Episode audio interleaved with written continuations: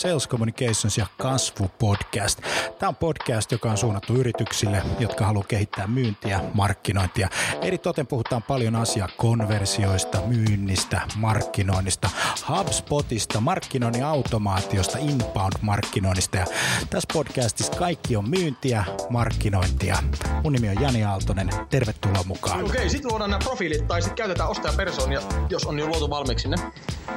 Eli pointti on se, että millaisia ostajia teillä on. Eli niin kuin loppujen lopuksi niin kuin siitä hyötyy paljon enemmän koko Suomi ja koko maailma kuin semmoisesta suljetusysteemistä, jossa vaan toivotaan, että kaikkien firmojen brändit pysyvät hyvinä tavallaan, eli, eli, eli sä koet, että se sisältö, minkä sä jaat, niin ensinnäkin sä niin kun, tietenkin uskot siihen ja se, se niin kun, äh, on sun arvomaailma. Me tehdään pääsääntöisesti sitä valintaprosessia jo ennen kuin me kohdataan ketään yrityksen myyjää. Televisio taas niin kun on pystynyt luomaan niin kun digitaalisiakin ulottuvuuksia. Ja... Mihin, mihin sitten kaiken niin kuin verotuksenkin mm. pitää sillä tavalla osua, eikä, eikä niinkään tulisi koskea siihen yritykseen, että se on vain niin yksi järjestäytymistapa. Ei se tarvitse mitään Richard Bransonia, että jokainen ihminen voi olla oman elämänsä Branson. Kaikki liittyy ihmisten käyttäytymisen muutokseen, joka vie aina pidempään kuin me ollaan alun perin ajateltu. Meillä oli siis aiheena yrittäjän henkilöbrändin rakentuminen sosiaalisessa mediassa ja henkilöbrändin vaikutukset yrityksen menestykseen. Yes. Tota, aloitetaanko sillä, että ää, kysyisin sulta, että, että miten sä määrittelet henkilöbrändin lyhyesti ja mitä se sulle tarkoittaa? Mä oon kansantajuuden kaveri ja koitan olla hyvin niin kuin semmoinen yksinkertainen. Niin jos lähdetään siitä, että miten mä määrittelen henkilöbrändin, niin mä määrittelen sen sillä tavalla, että ää, on olemassa tämmöinen asia kuin ää, tunnettuus. Ja mikä sulla tulee ensimmäisenä mieleen, jos sanotaan kategoria vaikka myyntivalmentaja tai sanotaan kategoria kirjailija tai yritysjohtaja tai Suomen paras LVI-asentaja tai ihan mikä tahansa. Niin silloin ollaan niin kuin brändin ikään kuin ytimessä, että se tunnettuus on ikään kuin auttamatonta, että se tulee spontaanisti. Että et, et, et, et siinä, on se mikä tahansa brändi, on kysymys henkilöstä, henkilöstä tai suklaapatukasta tai automerkistä, niin ihan samat lainalaisuudet tulee. Jos mä ajattelen henkilöbrändiä, niin mulle tulee mieleen Richard Branson. Se on henkilöbrändi. Äh, no niin kuin isossa, isossa mittakaavassa. Jos mä mietin äh, yritysvalmentajaa, niin mulle tulee mieleen Jari Sarasvuo. Se on henkilöbrändi. Ja, ja, ja, ja tällä tavalla. Sitten toinen kysymys oli... Äh, mitä se henkilöbrändi sulle tarkoittaa? Se tarkoittaa sitä, että siinä tietyssä kategoriassa ja siinä tietyssä ö, kontekstissa se nimi nousee ylös ö, spontaanisti. Ja se tarkoittaa mulle sitä, että, että yrityksille, joilla on vahva henkilöbrändi, kuten esimerkiksi osuuspankilla, mun mielestä, jos katsotaan niin pankkijohtajia, niin Reijo Karhisella on hyvä henkilöbrändi. Ja se, on, se tulee mieleen.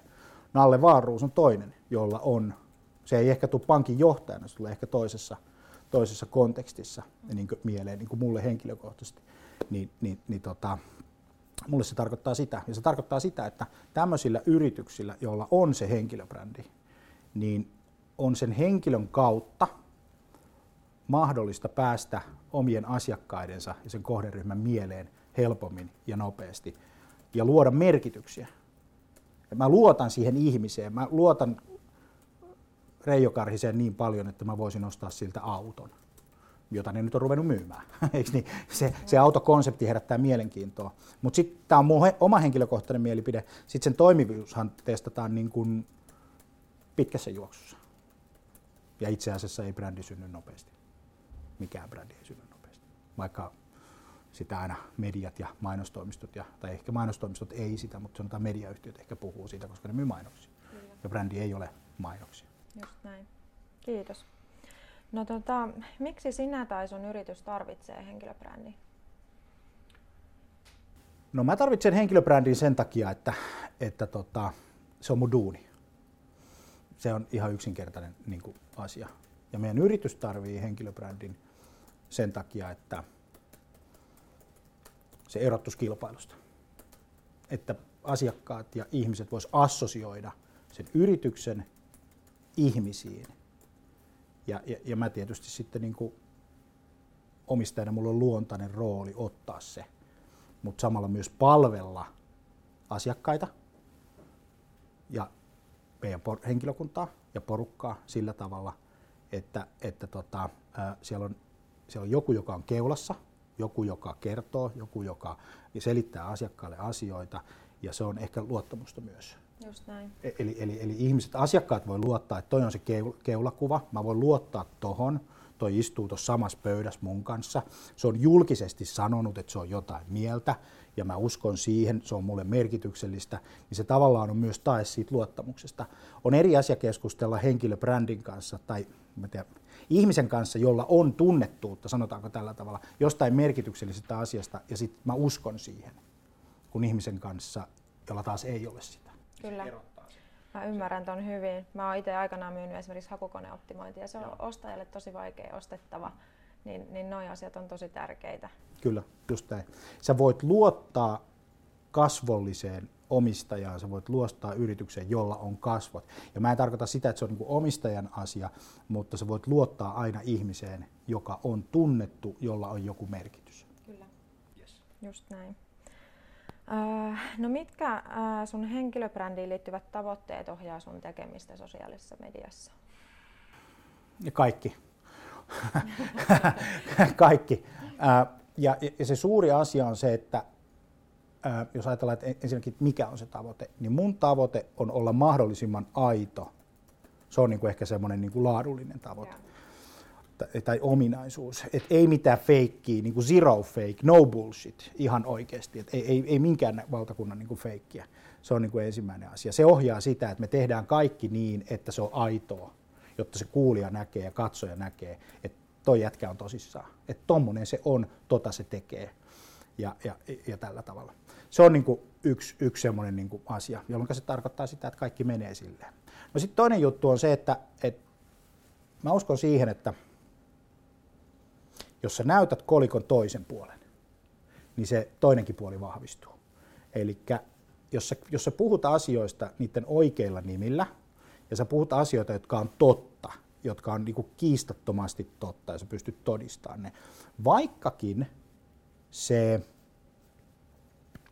maailma ei aina olisi sille asiakkaalle tai meille positiivinen, niin se luo, luo kuitenkin semmoisen, että okei, me ymmärretään, että kaikki asiat ei mene ihan niin kuin Strömsössä, mutta ää, mä uskon tohon, koska toi puhuu totta. Et mä uskoisin, että se on niin tinkimätön semmoinen niin aitous. Siitä tietysti voi olla montaa mieltä, että mitä se merkitsee, eikö niin? Rakkaalla lapsella on monta nimeä mielipide on jokaisella vähän, se on jokaiselle vähän niin kuin omansa.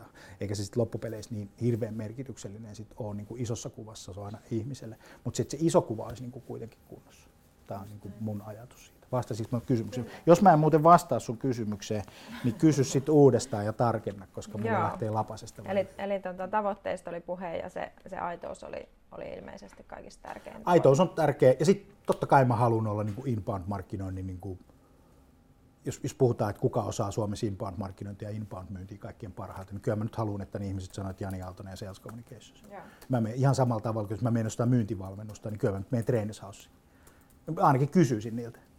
Eikö niin? Ihan ensi, ensi, ensi. Ja sitten sinne tulee joku Möttösen, ei, ei, eikä mitään Möttösille, mitään siis ihan hyvä, mutta siis tulee joku tuntematon yritys jostakin, niin mulla on vähän semmoinen fiilis, että okei, okay, give me something new, mikä on se sun juttu ja mikä on se homma, koska muuten, jos mä en pysty erottaa, tämäkin on muuten hyvä pointti, jos mä en pysty erottaa, niin mä arvioin sen hinnalla. Ja meidän bisneksessä, kun myydään palvelua, asiantuntijapalvelua, äh, niin se pitäisi niin kuin tavallaan mennä kerralla oikein, niin sä et voi ottaa sitä riskiä, koska se harjoitteleminen vie aikaa paljon ja rahaa ja eikö niin, näin päin pois nyt saatat. Että se tavallaan niin kuin brändi poistaa riski. Se on Kyllä. ehkä yksi semmoinen oleellinen pointti. Just näin.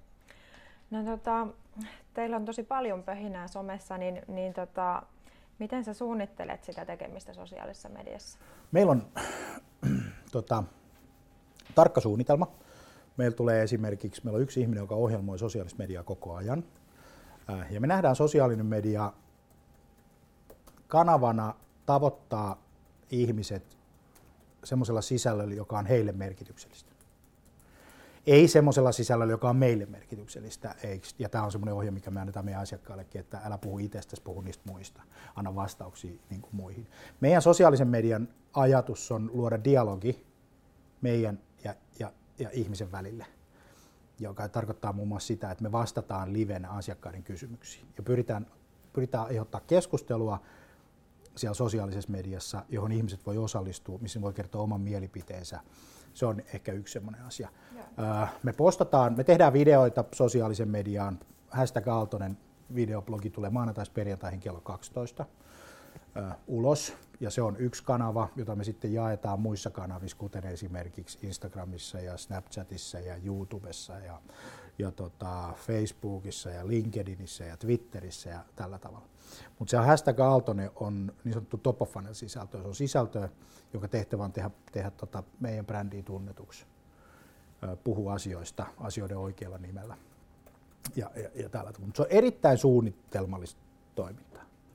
E, eli, eli ei oikeastaan hirveän vähän tehdä asioita spontaanisti, vaikka ne joskus saattaa tuntua spontaaneilta, mutta ne on aika sillä tavalla harkittuja, että meidän kohderyhmä, meidän, meillä on viisi kohderyhmää.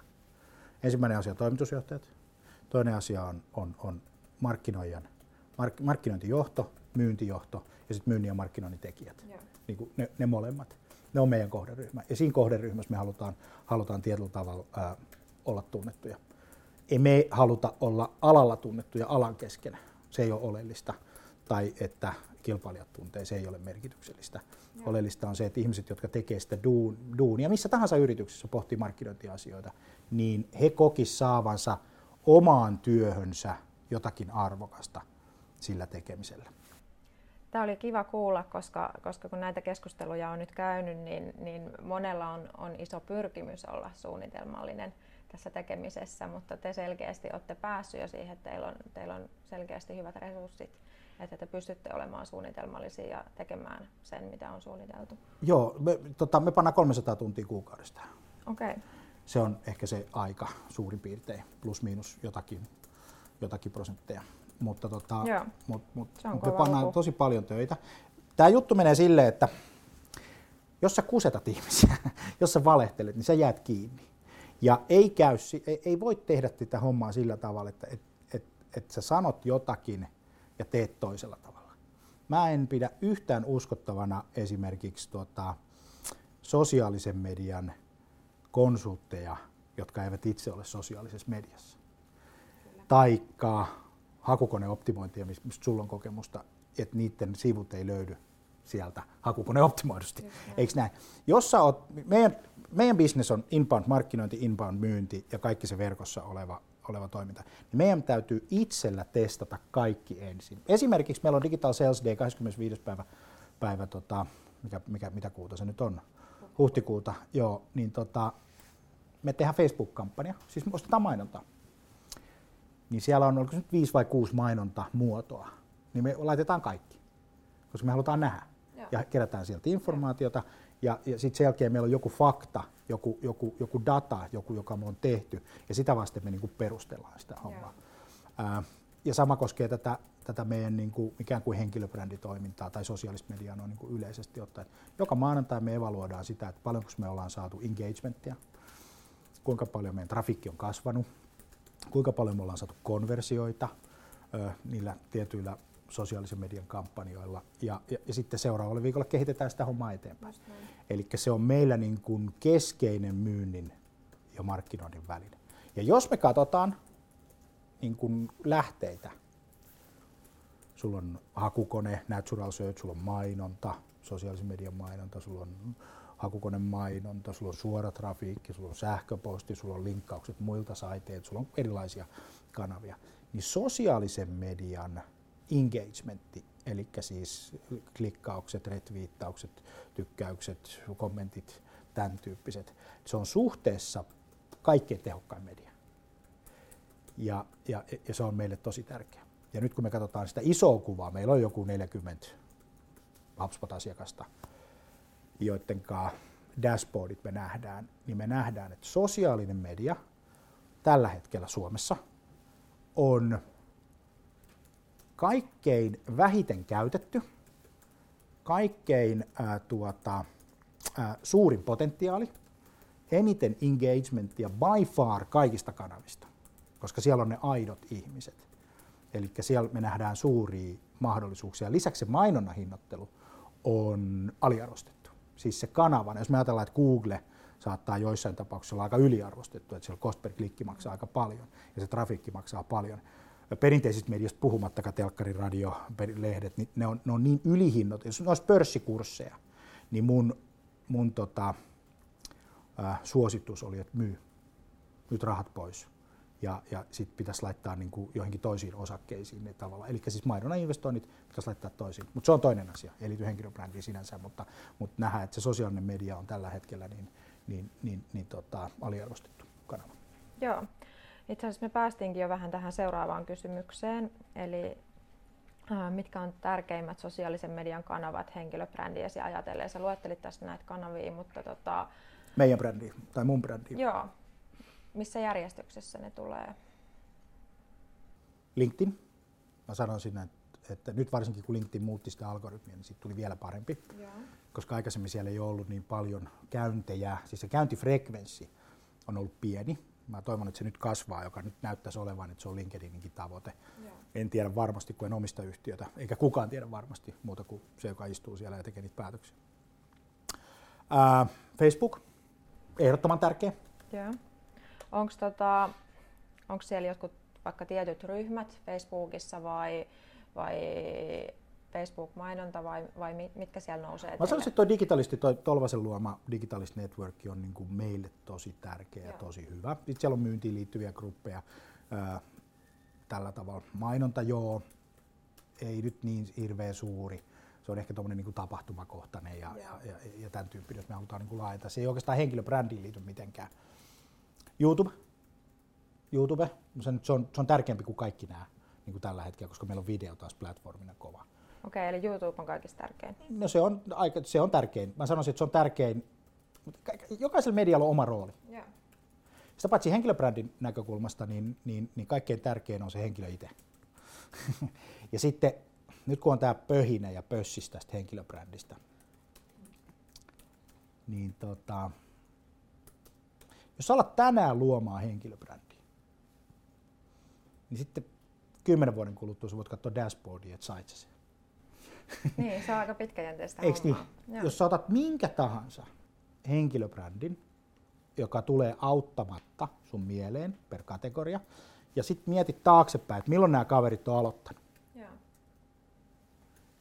niin sä päädyt jonnekin 90-luvulle tai 2000-luvun alkuun tai 70-luvulle tai 80-luvulle tai 60-luvulle tai joku on aloittanut jopa 50-luvulla. Eikö niin? Niin? Niin se tietysti aina kohderyhmä sidonnainen. Eli silleen, kun nyt, nyt kun puhutaan henkilöbrändissä, niin pikkainen varoitus, että sä et voi olla niin kuin henkilöbrändi, jos sä oot 25-vuotias. Paitsi alalla, joka on syntynyt todella nopeasti, ja alalla, jonka kohderyhmä on 25 tai 30 tai alle. Sä voit olla, ää, urheilussa syntyy, Enni Rukajärvi on niin kuin hyvä esimerkki. Jos ajatellaan niin kuin naisten lumilautailua, se tuli siitä, no siitäkin jo aika monta vuotta, siitä olympia, olympia tota, ää, oliko se hopea, hopea tai mikä tahansa. Ää, mutta urheilussa, kun sä saat, saat, saat, saat semmoisen tietyn saavutuksen, Bisneksessä tosi vaikea. Siis Joo. todella vaikea. Tai siis ei se, se vaikea ole, se on vaan pitkäjänteistä duunia tosi monta vuotta. Kyllä. Se ei tule silleen, että sä teet yhden videon YouTubeen. Joo. Ja mulla on nimenomaan fokuksessa B2B-asiantuntija, yrittäjien henkilöbrändi, niin tota, pyrin sieltä löytämään tietynlaisia yhtäläisyyksiä. Just näin. Hyvä. no miten sä oot luonut nämä sun verkostot ja miten sä oot saanut seuraajia sun kanaviin? Mä menin LinkedIniin 2001. Ja, ja mä olin silloin mediamyyntiduunissa ennen kuin lähdin yrittäjäksi. Ja se keskeinen kanava oli kutsua silloin kaikki asiakkaat mukaan. Yeah. Ja mä aloitin sen 16 vuotta sitten. Facebookiin menin 2005. Twitteriin ehkä 2010, jotain tämän tyyppistä. Eli, eli monta vuotta sitten. Järjestelmällisesti niin me aloitettiin muutama vuosi sitten. Mutta me ollaan oltu siellä kauan. Ja. ja sisältöä on ruvettu tuottaa oikeastaan ehkä neljä vuotta silloin, kun lähdettiin HubSpotin kanssa, ruvettiin tekemään inboundia kunnolla, niin silloin lähdettiin. Joo. Silloin lähdettiin niin kuin oikeasti, koska silloin me vasta ymmärrettiin sen niin kuin merkitys ja rooli siinä niin kuin kokonaisuudessa, koska ei, ei me, ei me tota, tajuttu sitä ensin. Mutta maailma oli erilainen silloin, kun meillä oli vielä Nokia-matkapuhelimet. Se ei ollut tämmöinen kuin se Kyllä. Nythän te olette ihan superaktiivisia somessa. Milloin, milloin teistä tuli näin aktiivisia ja suunnitelmallisia? Milloin meistä on tullut? Ehkä vuosi sitten. Joo. Ää, nyt se meidän aktiviteetti, täytyy ajatella, että mä oon lähtenyt yrittäjäksi 15 vuotta sitten. Mä oon ollut ensimmäisen kerran mediassa 96. Ää, silloin ei mua kukaan niistä ajoista enää muista. Siis mä aloitin, aloitin tota, mä olin Energyn musiikkipäällikkö, toinen musiikkipäällikkö Energyn kautta aikaa. Mä olin Kiss FM, silloin Kiss FM, mutta Radio Cities, mä olin seitsemän vuotta mediassa. Niin mä opin sen tavallaan silloin. Sitten se oli monta vuotta käyttämättömissä ne taidot, kun ei niitä mihinkään tarvittu, eikä mun elämässä ollut semmoisia niin tarpeita eikä hetkiä.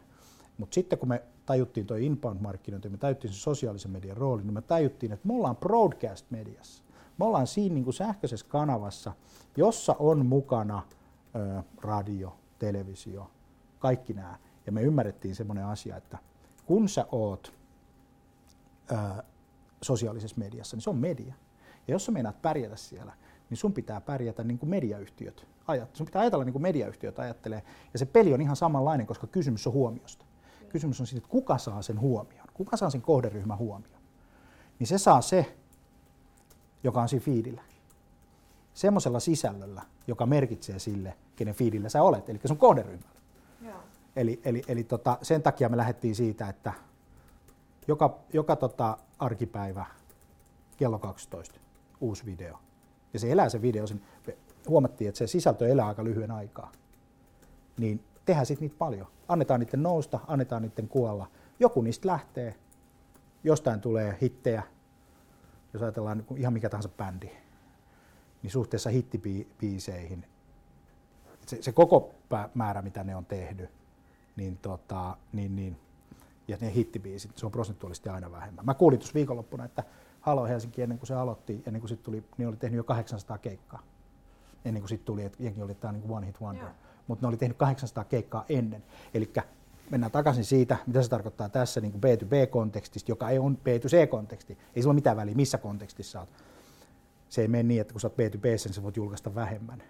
Itse asiassa sun pitää julkaista enemmän, koska, koska se ihmisten huomio loppupeleissä B2B-puolella on, on vieläkin vaikeampi saada kuin B2C-puolella. Okay. Jos niitä nyt voi tällä tavalla verrata. Ja miksi mä perustelen sen, on se, että B2B-puolella sun pitää, sulla on vähemmän kohderyhmää, sun pitää olla se konteksti kunnossa, sun pitää tuottaa sisältöä, joka tavoittaa ne ihmiset. Ihan samanlaiset niin kuin lainalaisuudesta on kysymys. Mutta sitten taas se, mikä B2B-puolella on, meidän kilpailu on pientä. Siis meidän kilpailu ihmisten huomiosta on todella pientä. Tämä on tällä hetkellä nyt niin herkullinen, oikeastaan niin herkullinen tilanne, koska se kilpailu on lähes olematonta. Yritykset eivät tee markkinointia kunnolla. Ja se markkinointi, mitä ne tekee, ei merkitse sille kohderyhmälle juuri paskaakaan, jos näin radikaalisti voidaan sanoa. Ja se johtuu siitä, että ne yritykset on niin täynnä itseään, ja ne kertoo heistä itsestään, ja kohderyhmää ei kiinnosta. Ei, ne, ei me tilata, ei me katsota niitä. Eikö niin? Jos joku mainos, mä en tiedä niin kuin huonompaa asiaa maailmassa kuin mainonta tällä hetkellä, mihin kannattaisi investoida. Niin kuin oikeasti rahoja. Mm. Jos mä olisin mainostaja, niin mä laittaisin rahat henkilöbrändeihin, eikö niin? Ja, ja, ja sosiaaliseen mediaan, ja keskustelun luomiseen, ja engagementin luomiseen, mieluummin kuin tekisin jotain helkkarin TV-spottia. Oli kysymys sitten karkista tai autoista tai asianajotoimistosta, tai ei sillä ole mitään väliä. Yes. Vähän jo puhuttiin näistä sisällöistä. Seuraava kysymys on, että, että millaisia on sun jakamat sisällöt? Mitä me jaetaan? video, no ykkönen on video tällä hetkellä, uh, jos katsotaan sisältölajeja. Jonkun onko, verran, onko niin. sulla ollenkaan kilpailua siellä videopuolella? No se riippuu aina määrittele kilpailu. Olisi helppo sanoa, että mun kilpailija on Ville Tolvanen tai joku toinen. Mutta en mä näe sitä. Ei, ei, ei me olla kilpailijoita keskenään. Mun kilpailija on huono sisältö ja laiskuus.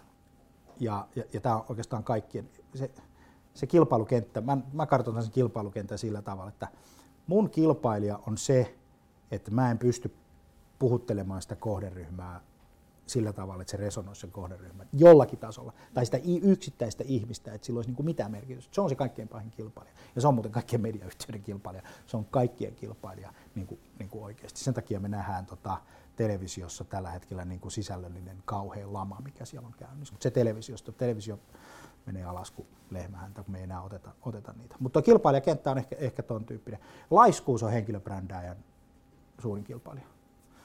Mä en jaksa. Mä en viitti. Ää, ja sitten yksi mikä henkilöbrändääjän yksi kilpailija on oma pää. Se, se, se, se, se puoli meissä, joka kertoo, että sä et riitä, sä et voi, ne nauraa sulle. Ää, ne on ehkä henkilöbrändäjän suurimpia kilpailijoita, on se oma pää, eli tavallaan se, siitä pitää päästä pois. Tavallaan siitä häpeästä pitää päästä pois. Se on sisäinen kela. Joo. Ei, siis häpeähän muodostuu sun päässä. Mä, esimerkki. Mä ostin sinne Applen nämä kuulokkeet, nämä tämmöiset. Nämä. Nämä on muuten mahtavat. Niin tota, mä menin syömään nämä päässä. Näin, tällä lailla. Ja sitten se se, joka jakoi sitä ruokaa tuossa meidän alhautussoreksus vai mikä toi nyt on, niin, niin se sanoi, että Jani, että onko sulla tämmöiset, mikä, mikä toi on? Sitten sä näytät ihan ufolta, sä näytät ihan hassulta. Sitten mä rupesin kelaa, että niin, että se on muuten oikeasti sun ongelma. Ei mun ongelma. Se, että jos mä näytän sun mielestä hassulta, niin koska mä en katso itseäni peiliin koko ajan, niin se ei ole, se ei ole minun ongelma, vaan se on pakko olla sun ongelma, jolloin me ruvettiin nauraamaan, että niin itse asiassa tämä oli ihan hauska ja, ja hyvä hetki. Eli tavallaan henkilöbrändääjän ja varsinkin asiantuntijan, meitä on koulutettu sillä tavalla. Siis suomalainen kouluhan ei keskity vahvuuksiin, vaan heikkouksiin, joka on aiheuttanut meille semmoisen anteeksi pyytäväisen. Me ollaan semmoinen niin vanha biisi 70-luvulla oli kuin Anteeksi Nieminen, missä se kaveri oli koko ajan pyysi anteeksi kaikesta. Meistä on tullut semmoinen kansa, että me pyydetään anteeksi kaikesta. Ja, ja meitä on aina opetettu siihen, että sä et riitä, sä et osaa, sä et pysty. Ja jos sä annat jonkun teksti jollekin luettavaksi, se rupeaa kiinnittämään huomiota ensin kirjoitusvirheisiin siis niin kuin siihen tekniseen puoleen, joka on kaikkein vähiten. Siis mä unohtanut jo pilkut aikaa sitten, ei sillä ole mitään väliä. Ja, ja, ja, ja, ja tällä tavalla. Koska sitten aina on se porukka, joka on sitä mieltä, että toi on just sitä. Toi on just sitä, mitä mä haluan. Ja se porukka, vaikka siellä olisi yksi ihminen, sitten se on, sit se on oikeasti, oikeasti tota, ää, niin palvelu. Et se on siitä kilpailukentästä, ei siellä ole kuin oma itsensä. Siis, siis näin. Sitten kun on, on tosi kova kilpailu, eli on useita erilaisia brändejä, siis samassa kategoriassa, koska se kategoria on aina se juttu. E, niin tota, koska tuskinpa toi Reijo Karhinen niin kuin kisaa Peter Nymanin kanssa huomiosta. Mm. Oikeasti. Eli siellä on tilaa todella paljon. Se kategoria on se, joka, joka tota, niin kuin merkitsee, niin sitten siellä saattaa olla toisia ihmisiä. Mutta nyt Suomi on niin neitseellinen markkina.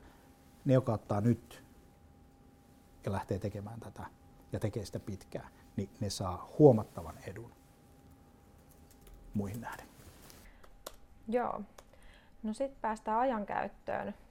Tuossa kerroit jo, että teette 300 tuntia kuukaudessa tätä. Mikä on sitten se sun, sun henkilökohtainen ajankäyttö sosiaalisessa mediassa? Hyvä kysymys. Koko ajan. Ää, aina kun mä voin. Nytkin tämän haastattelun jälkeen niin mä luultavasti otan Twitterin esiin ja rupean katsoa, että mitä, mitä siellä tapahtuu. Nyt mulla ei sitä puhelinta, se on tuolla jossakin kamerana. Mutta siis niin oleellinen pointtihan tässä on se, että, että sä oot siellä koko ajan. Ja sitten hei, semmoinen asia, reaktioaika. Kun, jos sä haluat, koska tämähän on palveluammatti. Tämähän on Siis oikeasti tämä on palveluammatti, sä palvelet ihmisiä, kanava on nyt tässä erilaisia digitaalisia välineitä. Jos sulta kysytään joku kysymys, niin sun pitää vastata siihen. Ja sun pitää vastata siihen heti. Ei huomenna, 15. päivä, sit kun mä ehin, vaan heti. Jos on käynnissä joku keskustelu, joihin kannattaa osallistua, tuoda näkökulmia, avata jotain keskusteluja, kommentoida, palvella, niin sä teet sen silloin, kun ne ihmiset siellä. Jos sä oot ravintolassa duunissa, niin se ei paljon auta, että sä olet niin kuin ravintolassa duunissa yhdeksää aamulla, kun ei siellä ole silloin ketään. Kyllä. Sun pitää olla silloin, kun sun pitää olla lounasaikaa duunissa siellä, tai sitten sun pitää olla illalla duunissa siellä. Sun pitää olla viikonloppuisin siellä. Ja, ja tässä ammatissa on, on, on niin kuin sama asia, että sun pitää olla silloin, kun ne ihmiset on siellä. Silloin silloin merkitystä. Ja se muuten on, vaatii vähän analytiikkaa, että sä tiedät, milloin sun kohderyhmä on siellä. Jotkut kohderyhmät on hyvinkin häilyväisiä, siis, tai siis sillä tavalla ennustettavissa, että ne on tiettyihin kelloaikoihin tiettyinä päivinä, tai useimmiten sillä tavalla, että maanantaista perjantai aamulla tai iltapäivällä tai illalla tai jotain muuta. Tämä pitää tietää ja sitten olla silloin samaan aikaan siellä. Ja jotkut on sitten koko ajan. Sitten on kohderyhmä on siellä koko ajan, niin you gotta be there too. Mutta sä voit itse valita ne taistelut, joihin sä osallistut. et sä, sun ei tarvitse olla siellä koko ajan, mutta sä valitset itse, että mihin sä otat kantaa, mihin sä lähet, mihin sä kommentoit, mitä sä teet ja, ja, ja, ja, ja tällä tavalla. Mutta sitä oppii koko ajan. Et, et jotkut asiat toimii, jotkut ei toimi. Ja sitten siinäkin on muuten semmoinen juttu, että se mikä toimii tolle, ei välttämättä toimi mulle. Joku toimii tuossa kohderyhmässä paremmin kuin joku toinen asia. Ja tässä semmoinen muuten Besserwisser, joka sanoo, että näin, niin tota, eikä itse tehnyt, niin se luultavasti on väärässä. Ja, ja sitten se, joka on itse tehnyt, niin, niin se pystyy sanomaan, että me tehdään noin. Ja sitten me ollaan saatu tämmöisiä tuloksia. Mutta se ei tarkoita, että jos sä teet niin, että se toimisi sulle. Että tämmöisiä ajatuksia. Kyllä. Mites tota, onko ne sun asiakkaat iltaisin ja viikonloppuisin siellä, onko se silloin siellä sommessa? Joo, meidän asiakkaat on, äh, äh, jos me katsotaan esimerkiksi Twitteriä, josta meillä on niin de facto tietoa, ne aloittaa sen siinä kuuden, seitsemän aikoihin. Se käyrä nousee. Ja sitten ne on siellä koko ajan. Kun ne lähtee töistä siinä viiden, kuuden aikoja, neljästä kuuteen, se on vähän hiljaisempi. Mikä on ihan hyvä, koska ne on autossa. Ja mä toivon, että kukaan, joka ajaa autoa, ei käytä sosiaalista mediaa siellä. Se on, tulee muuten hyvin paha jälkeen. Mutta sitten illalla ne nousee taas. Sunnuntai-ilta on meillä varsinainen piikki. Se johtuu siitä, että kun päättäjät on menossa duuniin, niin ne katsoo kalenterista, että mitä hän alettaisiin ja mitä hän, mitä hän on huomenna ja mitä mä ensi viikolla. Niin silloin ne on myös sosiaalisessa mediassa hienosti tavoitettavissa. Kyllä. Äh, no, miten sä mittaat ja analysoit sun henkilöbrändiin liittyvien tavoitteiden toteutumista? Mä mittaan tällä hetkellä hyvin vähän sitä mä uskon siihen, että tuota ensin sisältöä ja sitten rupeaa mittaamaan. Sellaiset asiat, mitkä on mun mielestä kiinnostavia, on se, että kuinka paljon meidän katselumäärät kasvaa LinkedInissä. Ei, tuota, YouTubessa. Se on semmoinen, millä me mitataan sitä. Sitten me mitataan yksittäisiä sisältölajeja, halutaan niin kuin isolla kuvalla katsoa, että mitkä puhuttaa ja mitkä ei puhuta. Joo. Ja se, mikä on niin kuin tärkeä mittari, on YouTuben katselukerrat ja prosentuaalinen kasvu ja sitten semmoinen pitkän ajan keskiarvo, koska siellä on tämmöistä vaihtelua. Joskus ihmiset on ja joskus se sisältö ei toimi ja se ei ole kiinnostavaa ja jotkut taas sitten toimii ja ne on kiinnostavia ja tämän tyyppisiä, niin, niin se on semmoinen pitkän ajan mittari. Yksittäiset sisältölajit. Öö, mä en hirveästi seuraa sitä, että mikä toimii Twitterissä, mikä ei niin kuin yksittäisiä asioita. Ehkä lähinnä otan sieltä ne menestystekijät. Mä en ole heikkouksista kauhean kiinnostunut yleensäkään missään. Mua ei kiinnosta, mikä meni pieleen, koska sen kehittäminen luultavasti ei auta. Mä olen sitä mieltä, että ne asiat, jotka toimii, niin tehdään lisää niitä. Se on paljon hedelmällisempi niin kuin, niin kuin ajatus. LinkedInia mä mittaan ja oikeastaan niin kuin sit Facebookiakin mä mittaan engagement rateillä. Eli en määrillä kuinka paljon on katsottu, vaan kuinka monta prosenttia niistä viewseissä katsojista on herättänyt keskustelua. Mutta se on hyvin semmoista spontaania, eikä aiheuta mitään suuria analyysejä, vaan se on semmoinen, että aha, mitäs mulla on mennyt, mitä jengi on digannut, okei okay, hyvä, mennään tuolla eteenpäin. Mutta yleensä kaikkein hedelmällisimmät ja parhaat on semmoiset, missä syntyy niin kuin dialogi jonkun ihmisen kanssa. Ja sehän menee niin, että kun sä saat sen dialogin jonkun ihmisen kanssa, niin muut ihmiset näkee sen ja seuraa. Sosiaalisen median suurin asia ei ole kommentointi, vaan se, että ihmiset on siellä hiljaa ja katsoo ja kuuntelee. Se on se kaikkein tärkein. Ja mitä enemmän ne katsoo, niin se tietysti parempi. Mut, mut, mutta, tota, mutta mittareista niin YouTube-katsojamäärät, engagement rate ja, ja, ja, ja sitten ehkä yksittäisten postauksien semmoinen niin tietynlainen sitoutuminen. Ja. Mä suosittelisin sitä, että jos joku aloittaa sosiaalisen median tai aloittaa henkilöbrändin rakentamisen tai jonkun, tai, niin alkaa vaan tuottaa sisältöä. Ja tuottaa sitä sisältöä vaikka joka päivä puoli vuotta. Ja sitten katsoo, että mikä on toiminut, koska se tarvitsee sitä massaa. Niin kuin yleisömassaa, joo, mutta ennen kaikkea sä tarvitset sitä sisältömassaa. Ilman sitä sisältömassaa, niin sulla ei oikein ole mitään. No sitten, äh, miten sun henkilöbrändiin liittyvä toiminta somessa on kehittynyt tai tulee kehittymään jatkossa? Se on kehittynyt valtavasti.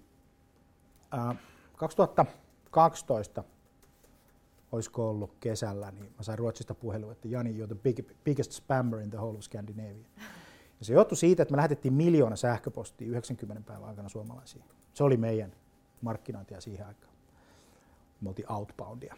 Sitten kun me mentiin inboundiin, niin nyt se on muuttunut sillä tavalla, että me lähdettiin semmoisella outbound-metodilla, että laitetaan sosiaaliseen mediaan. Me nähdään sitä samaa yrityksessä. Laitetaan he kaikki smarppia käytetään ja sitä käytetään väärin sitä smarppia, se on hyvä työkalu, mutta, mutta se miten se käytetään väärin on se, että postataan kaikki sitä samaa kamaa, joka on social spammingia enemmänkin. Ja tota, mekin tehtiin sitä, mutta me ollaan luovuttu siitä ja nyt se niin kuin, tavallaan merkityksen hakeminen on niin kuin, oleellista. Ja se, mihin me olemme menossa, niin me ollaan menossa niin kuin enemmän aitoon dialogiin, enemmän liveen, enemmän siihen, että, että ollaan henkilökohtaisia. Enem, me ollaan enemmän siihen menossa. Et, ja, ja e, e, jos ajattelet sitä, että on parempi, että saatat Twitterin liven ja lähetät jollekin yksittäiselle ihmiselle tervehdyksen tai ajatuksen, kun että sä kirjoitat sen. Se roi on todella, todella paljon kovempi. Ja se tavallaan engagementti ja se sitoutuminen. Jokainen ihminen tarvii huomiota. Jokainen ihminen tarvii rakkautta, jokainen ihminen tarvii sitä, että sä oot ok, susta välitetään. Ja jos sä voit antaa sen ihmisenä toiselle ihmiselle, käyttäen kanavaa, vaikka sosiaalinen media, niin, niin, niin se payoff, joka sieltä tulee takaisin, on, on, on todella suuri. Eli niin kuin mä sanoin alussa, tämä on auttamisammatti, ja tässä periaatteessa koko homman tehtävä on auttaa. Eli me ollaan menossa siihen niin kuin enemmän autenttisen, enemmän realismia. Mutta se ei tarkoita sitä realismia, että joka kerta kun mä käyn vessassa, niin mä laitan siitä twiitin. Tai joka kerta kun mä käyn ulkona kävelemässä, niin mä kerron, kuinka monta kaloria mulla on mennyt. Tai, tai jotain tämän tyyppistä asiaa. Vaan se, vaan se on, on, on sillä tavalla niin kuin tarkkaa harkittaa. Mitä onko se nyt tarkkaa harkittaa, mutta siinä on jonkunnäköinen suunta, että et tota ihmistä mä haluan niin kuin palvella, tota yhteisöä mä haluan palvella. Niin kuin esimerkiksi nyt meillä on tarkoitus palvella tietysti omista itsekkäistä me kiinteistövälittäjiä, kiinteistövälitysorganisaatioita. Koska kiinteistövälitysorganisaatioissa, missä me nähdään tällä hetkellä, niin siellä on suuret mahdollisuudet, hyödyttämättömät mahdollisuudet asunnon myyjien kohtelemisessa sekä sosiaalisessa mediassa että hakukoneissa. Ja nyt me palvellaan ikään kuin, me nähdään sitä, että palvellaan niitä, annetaan niille ideoita. Sitten joku prosentti sieltä ehkä saattaa tulla meidän asiakkaiksi, ää, joku prosentti ei. Ja ensimmäisessä vaiheessa se on, mä ajattelen kolmella tavalla. Kasvatetaan meidän huomiomäärää oikeassa kontekstissa. Kasvatetaan sitä, tavallaan otetaan ne liidit kiinni siitä, mitä me voidaan ottaa siitä huomiosta. Eli se huomio tavallaan johtaa aina jonnekin. Ja sitten tietysti niistä diileistä, liideistä koitetaan saada mahdollisimman paljon kauppaa. Et, et, et se ei mene niin, että huudetaan tuolla vaan päämarkana ja sohitaan jotakin. Eikö niin? Vaan kyllä siinä on niin se kaupallinen tavoite totta kai myymässähän me täällä ollaan niin kuin at the end of the day. Mutta me uskotaan siihen, että se mihin se on menossa, se on menossa siihen, että rehelliset, aidot, autenttiset voittaa sen kilpailun. Ja se, joka pääsee sydämeen, niin sillä on enemmän merkitystä kuin sillä, joka tuottaa rationaalista faktaa. Se ei ole kahden merkityksellistä, koska sen voidaan aina kopioida, se voidaan aina kilpailla ja näin päin pois. Mm. No sitten, mitkä on henkilöbrändäämisen hyvät puolet? Hyvät puolet on se, että yrityspalveluosaaminen saa kasvot. Ja se hyvä puoli on sitten se, että se kohderyhmä voi kääntyä sen kasvon puoleen, kysyä siltä kysymyksiä, käydä dialogia sen, sen kanssa. Ja, ja se voi draivaa sitä markkinaa. Plus sitten, että se mahdollistaa hintapreemio. Niin kuin kaikki brändit mahdollistaa. Siis jos ajatellaan, että brändäämisen tehtävä on luoda syy, merkitys, erilaistaa, jotta me päästään siihen tilanteeseen, jossa myynnissä on kaikkein eniten, niin kuin, mikä on kaikkein tärkeintä myynnissä, on se, että se hyöty, jonka sä saat, on suurempi kuin se hinta, jonka sä maksat. Kyllä. Ja saat valmiimpi maksamaan enemmän siitä brändistä ja sitten toisaalta vähemmän valmis maksamaan sitten semmoisesta asiasta, joka ei ole brändi. Hirveän tärkeä pointti, koska se mitä meidän pitäisi välttää on hintakilpailu. Kaikessa tekemisessä. Asiakas voi aina valita halvimman, silloin se optio. Mutta semmoiset asiakkaat, jotka lähtee sitä tietä, ne ei koskaan valitse parempaa. Se on vaan näin, että kun sä oot asiakas ja sä valitset halvimman, niin sä otat, saat halvimman, mutta sä et ikinä saa parempaa. Semmoista korrelaatiota ei ole, että sulla on halvin ja parempi. Se, se ei vaan mene sillä tavalla. Joo, tämä on ollut tosi mielenkiintoinen tämä hintakeskustelu henkilöbrändeihin liittyen. Onko sä nähnyt semmoista ihan, ihan tota selkeää hintakehitystä samalla kun sun henkilöbrändi on noussut? Joo, jäin. Kato, jotkut on valmiit maksaa ja jotkut taas ei. ja siihen ei mikään brändi, jos sä oot mikä tahansa brändi, niin aina on se asiakasryhmä, joka ei katso sitä, vaan ne haluaa katsoa halvemman. Ja sitä sä et muuten käännä, eikä ole tarkoituskaan. Mutta sitten se, mitä, mitä voi ajatella, niin semmoinen luottamus ja suhteen lujuus, se on havaittavissa. Joo. On enemmän, sanotaanko näin, että meillä on enemmän asiakkaiden kanssa luottamuksellisia ja hyviä dialogeja ja semmoisia niin syvempiä dialogeja kuin meillä oli aikaa ennen tätä. Eli se, on aika pinnallista oli silloin. Et nyt ne, jotka tulee, niin ne on parempia myös. Et se vaikuttaa myös sit siihen, että, koska siellä tapahtuu luontaista karsintaa, että haluanko mä olla ton kanssa, halutaanko me tehdä, onko toi meille merkitykset, jaetaanko me samat arvot. Arvot on muuten tosi tärkeä, mistä me ollaan puhuttu yhtään. Jaetaanko me samat arvot, ja jos me jaetaan, ja arvot on semmoinen, että sä et voi feikkaa niitä. Siis kaikki nämä arvot, joita johto on kirjoittanut ja vyöryttävät alas organisaatiolle, niin ei toimi. Vaan, vaan, vaan mieluummin parempi olla yksi arvo kuin seitsemän arvoa, mitkä ei merkitse mitään. Yksi arvo, jolla on niin merkitystä. Ja, ja, ja tällä tavalla. Et siinä nyt oikeastaan ehkä hy, hyviä puolia tuommoinen pitkä litani. Joo, hyvä, että niitä löytyy. Entä sitten osaatko äh, sanoa, mitkä olisi henkilöbrändäämisen huonot puolet? Negatiivisia puolia, joihin se voit ikään kuin kaatua. Feikki, koska ei kukaan halua olla kusettajan kanssa tekemisissä ja, ja semmoisen ihmisen, joka valehtelee, joka ei ole aito. Se on huono puoli. Eli tavallaan kun sä lähdet siihen peliin tai joku lähtee siihen peliin, niin sitä täytyy, tota, sitä täytyy palvella. Sun täytyy luottaa siihen. Se on ehkä semmoinen yksi asia. Sitten kun sä oot valinnut sen tien, niin sä et voi myöskään valita pois siltä tieltä. Että sä oot vähän niin kuin sen positios vanki, mutta ajatellut jutun niin, että on parempi merkitä jossain merkityksellisessä asiassa jotakin, kuin miljoonassa asiassa ei mitään. Eli se on semmoinen ehkä valinta. Ja toinen, joka liittyy valintakysymykseen, on työmäärä. Että oletko valmis tekemään sitä työtä. Et henkilöbrändi ei ole ilmoittautumisammatti, vaan se on, eikä, eikä oikeastaan mitään muuta. Se on ehkä tämmöinen, että ne ihmiset, jotka pärjää sit loppupeleissä siitä intohimoisesti, tekee sitä työtä. Tämä ei ole kahdeksasta neljään duuni. Että semmoisia ohjeita. Sä et voi sillä tavalla menestyä missään elämässä, et tässä varsinkaan. Sitten mä, mä puhun niin kuin omasta puolestani niin kuin yrittäjänä, joka on eri asia sitten, jos olet duunissa jossakin ja sä haluat tehdä itsestä henkilöbrändin niin työsuhteessa. Ja siellä sitten taas niin kuin se yhteisön merkitys on tosi kova, että millainen, millainen, ää, millaisella maaperällä sä oot liikenteessä. Onko se maaperä semmoinen, että sä voit tehdä sen? Onko se maaperä semmoinen, joka kannustaa sua siihen? Jos sun ambitio on semmoinen, että sä haluat tehdä se, mutta se maaperä ei toimi, se työyhteisö ei toimi, niin sulle ei ole, sulla on kaksi vaihtoehtoa. Joko sä jäät siihen, tai näivetät itses, tai lähdet pois ja elät sitä elämää, joka on sulle merkityksellinen. Ja mä suosittelen kaikille valitsemaan sen jälkimmäisen. Koska luultavaa on, että sä et pysty sitä maaperää muuttamaan.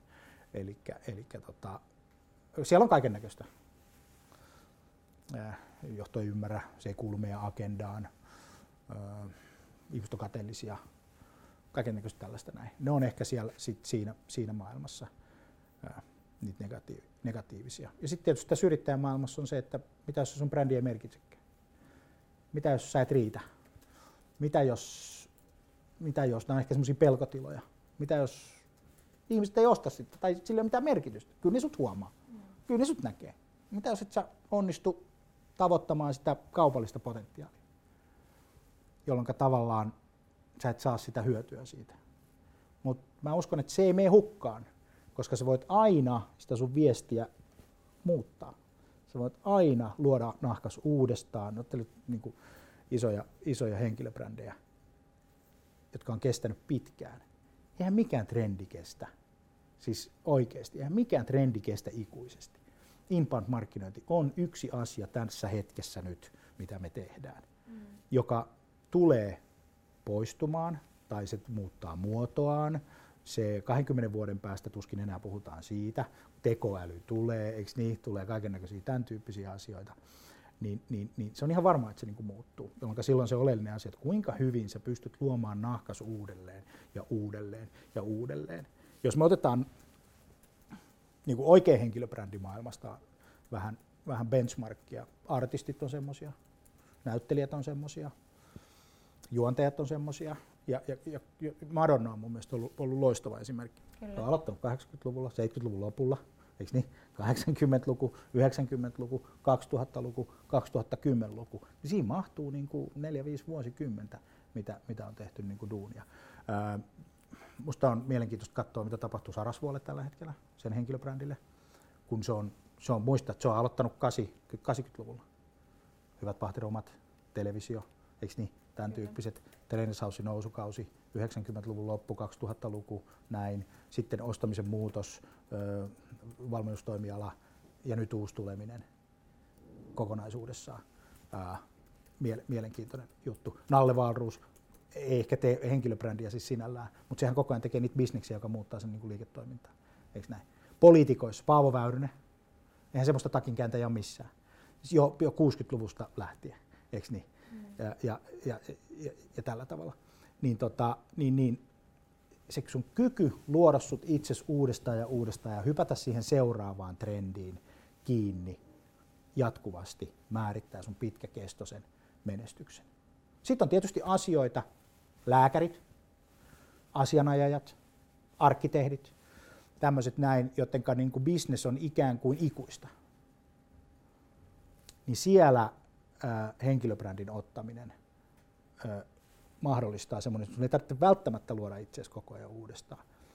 Jos olet joku Antti Heikkilä, siis lääkäri, joka, joka tota, on luonut mielenkiintoisen niin kuin, tai tuonut esille tiettyjä asioita ruokavaliosta ja tämän tyyppiset. Niin kun sä pysyt siinä sun ruokavaliossa, kun sä pysyt siinä, niin se, se, se kantaa. Sä jaksat puhua siitä yhdestä asiasta.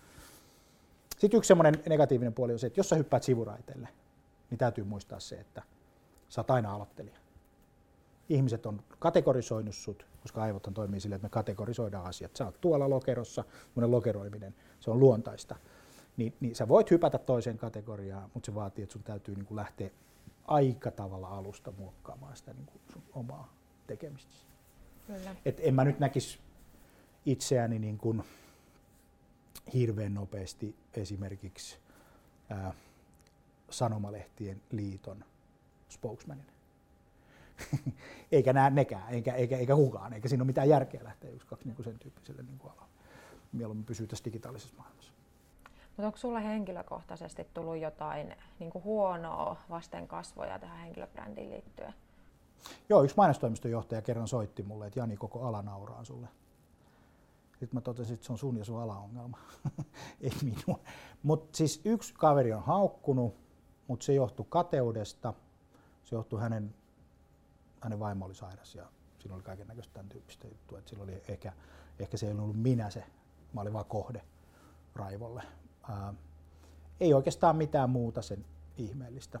mun huoli aina näissä jutuissa on se, että mitä jos mä en merkitse? Mitä jos mä en aiheuta? Kaikki haluaa aina kolikosta sen hyvän puolen. Kaikki haluaa kerman kakusta. Täytyy muistaa, että siinä kermassa on aina kaloreita. ja se tukkii verisuonet. Eli siellä on aina kolikon toinen puoli, jos se on merkityksellinen. Täytyy ajatella se juttu niin, että mä oon kuitenkin tehnyt tätä nyt tätä mediatyötä yli 20 vuotta. Siis pitkälti yli 20 vuotta. Niin tota, ja nyt kun mä oon 43 tai 44, niin mä sanoisin, että se suuri haaste oli selvitä yli 30 että sä niin se selvisit siitä maailmasta, joka oli siellä 2-30-vuotiaana, niin se suosio ja se, että sä pääset niin kuin tiettyihin piireihin, sä selviät siitä. Kaikki ei selvinnyt siitä silloin, silloin niin kuin radioaikoa, kun mä olin radiostuudessa. Osa jäi, joku joutui vankilaankin ja osa sortui sitten huumeisiin ja syntyi kaiken näköistä tämän tyyppistä. Mutta se oli se viihdemaailma, nyt me puhutaan B2B-puolesta markkinoinnista tässä, tässä maailmassa, niin tässä on vähän, vähän eri tota, lainalaisuudet. Ää, yksi semmoinen iso asia, minkä mä nostaisin, se ei ole mulle tapahtunut, mä toivon, että ei koskaan tapahdu, tapahdu on se, että luottamus menee. Koska sitten kun luottamus menee, niin sit se henkilöbrändi kaatuu sua vastaan ja yksi, kaksi tajuut, että kukaan ei osta. Kun sä oot pettänyt luottamuksen. Koska tässä on kuitenkin, brändi on luottamusside niin kuin kahden tahon välillä. Jos sä rikot sen, niin siihen tulee särö, niin sit sä oot gone. Joo. Sä voit tehdä mitä tahansa, kun ihmiset luottaa sinuun. Mutta jos se, se luottamus, niin se, se on kaikkein tärkein. Sitä pitää vaalia niin kuin kaikkein eniten. Sitten me päästään oikeastaan viimeiseen ja kaikista tärkeimpään kysymykseen, eli, eli miten henkilöbrändi on vaikuttanut sun yrityksen myyntiin ja menestykseen? Me ollaan kasvuyritys, kasvetaan, siis kasvettu, kasvetaan koko ajan. Ja tota, mä uskon, että se kiihdyttää sitä kasvua ja se, se antaa sen, edelleen sen luottamuksen. Se vaikuttaa siihen luottamukseen. Kun me lähdetään noiden kanssa tekemään töitä, niin me tiedetään, mitä me saadaan. Ja sitä kautta se on vaikuttanut myös siihen. Ja mä en usko, että se on enää henkilöbrändin niin kuin juttu, vaan se on koko yrityksen niin kuin erinomaisuutta ja meidän ihmisten erinomaisuutta ja asiakaspalvelun erinomaisuutta on se, että me ei olla hävitty yhtään asiakasta yli vuotta. Me ollaan hävitty diilejä, että me ollaan saatu niitä meidän asiakkaaksi. Ja se on ihan normaalia. You win some, you lose some, se on, se on ihan, ihan tämmöistä näin mutta me ollaan hävitty ketään. Ja mun mielestä se on niin kuin erinomaista ja se on vähän jo erikoistakin. Ää, tota, tota, tota. Sillä, sillä tavalla se on vaikuttanut. Siinä on tietysti yksi riski, että mitä jos mä kuukaha, se on aina yrittäjä maailmassa riski, eli tavallaan organisaatio pitää rakentaa niin kuin riippumatta siitä henkilöbrändistä. Jos sä oot konsultti, me nähdään konsulteissa hyvin paljon tämmöisiä niin kuin avauksia tulla henkilöbrändeiksi yksittäisissä ihmisissä. Joo, se on ihan kiva, mutta yrityksen kannalta, niin sen yrityksen täytyy kuitenkin pystyä elämään ilman sitä henkilöbrändiä. Koska se henkilöbrändi on vaan se tavallaan niin kuin karkki siihen kerman päälle, että, että tämä on hyvä kakku ja meillä on tämmöinen niin kuin juttu siinä ja sitten se laskeutuu. Mä uskoisin, että, että jos Richard Branson lähtee Virginistä, niin kyllä se Virgin voi ihan hyvin. Ei siellä tapahdu mitään. Nalle Varruus lähtee, lähtee omista yrityksistä. Kyllä ne yritykset voi ihan hyvin. Mm. Trainers Housella sama systeemi, mitä mä käytän, käytän tässä esimerkkinä, niin, niin, niin, niin kyllä sekin voi ihan hyvin. Eikö niin, että näiden yritysten Joo. pitää pystyä menemään. Sitten kun sä oot yksittäinen konsultti, niin yksittäinen konsultti hakee keikkaa. Se on sen myyntikanava ja se täyttää oman kalenterinsa ja se on ihan hyvä. Mutta yritys on kuitenkin systeemi, se on, se on organismi, se on prosessi, tai siellä on prosesseja, siellä on ihmisiä, niin kaikki ihmiset tulee tekemään duunia, niin se henkilöbrändi pitää irrottaa siitä yrityksestä sen yrityksen niin kuin toiminnallisuuden kannalta niin kuin hyvin. Et se pitää jakaa vähän sillä tavalla. Reijo Karhinen, jos se lähtee OPsta ja eläköityy, niin kyllä se OP ihan siellä ihan pankkina pysyy ihan hyvin ja, ja kisaa Joo, niissä. Tässä on se ero, niin. koska mä, mä oon haastatellut myös yksinyrittäjiä, niin, niin. niin siinä tavallaan monet sanoo, että se henkilöbrändi on yhtä kuin yritysbrändi.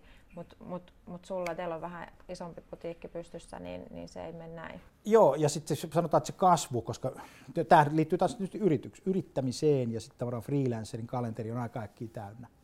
Ja sitten ainoa, miten se freelanceri pystyy niin kun, ää, tulouttamaan sitä henkilöbrändiä nostamalla hintoja ja myymään ei ota. Mutta, tota, mutta sekin vaatii vähän pokkaa, että sä sanot asiakkaalle ei.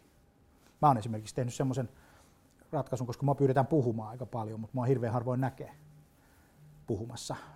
nyt mä oon menossa yhteen nuorkauppakamaritilaisuuteen ja mä sanon, että mä tuun sinne for free. Mä en ota siitä niin mitään, koska mä oon itse kuulunut joskus nuorkauppakamariin ja mulle se on ollut niin merkityksellinen, merkityksellinen niin, niin kuin tota asia. Niin mä teen kaikki nuorkauppakamarit, älkää nyt vaan pyytäkö joka paikkaa, koska mulla ei taas ole aikaa. Mutta nyt kun mä pyydettiin, niin tota, nyt mä menin ja teen tämmöisiä niin hyvän tekeväisyysjuttuja, mutta mä oon tosi allerginen menemään tämmöisiin, tuu puhuu, meillä on tämmöinen liitto täällä näin ja tuu vetää tänne setti, niin sä voit sitten myydä näille muille tai sä voit sit saada sieltä liidejä tai se generoi sulle niin kuin, niin, jotakin tämän tyyppistä hyvää, niin mä en niin kuin oikein tee noita. Mä oon sova valinta, koska joistain täytyy niin kuin luopua. Et mieluummin hyvän tekeväisyyttä, mieluummin niin kuin hyvällä asialla ää, on niin kuin spiikkaamassa, koska jos jostain täytyy olla hyvin mustasukkainen, niin ajasta. Ajankäyttö on niin kuin tosi tosi tärkeä. Eli, eli, eli tota, ja tämä nyt siihen niin kuin freelancerikuvioon ja mun mielestä freelancerina kannattaa rakentaa henkilöbrändi, koska se täyttää sen kalenterin ja se mahdollistaa sen jutun, että sä oot niinku haluttu ja sut, sut kysytään, koska brändi on kuitenkin, sä oot mielessä siellä, kun joku miettii, että musta Sunny Lane on niinku rakentamassa niinku oikein hyvää henkilöbrändiä tällä hetkellä, jos puhutaan niinku asiasta social selling siinä kategoriassa. Ja mun mielestä Sunny pitää pysyä siinä, siinä kategoriassa, koska se, siellä, siellä riittää todella paljon niinku tekemistä ja, ja, ja, ja se on niin kuin ollut mun mielestä todella, todella positiivinen nähdä niin kuin tämän tyyppinen nousu, jota voi katsoa sille ja peukuttaa ja fanittaa, että hei hienoa, hy, hyvin, hyvin niin kuin menee.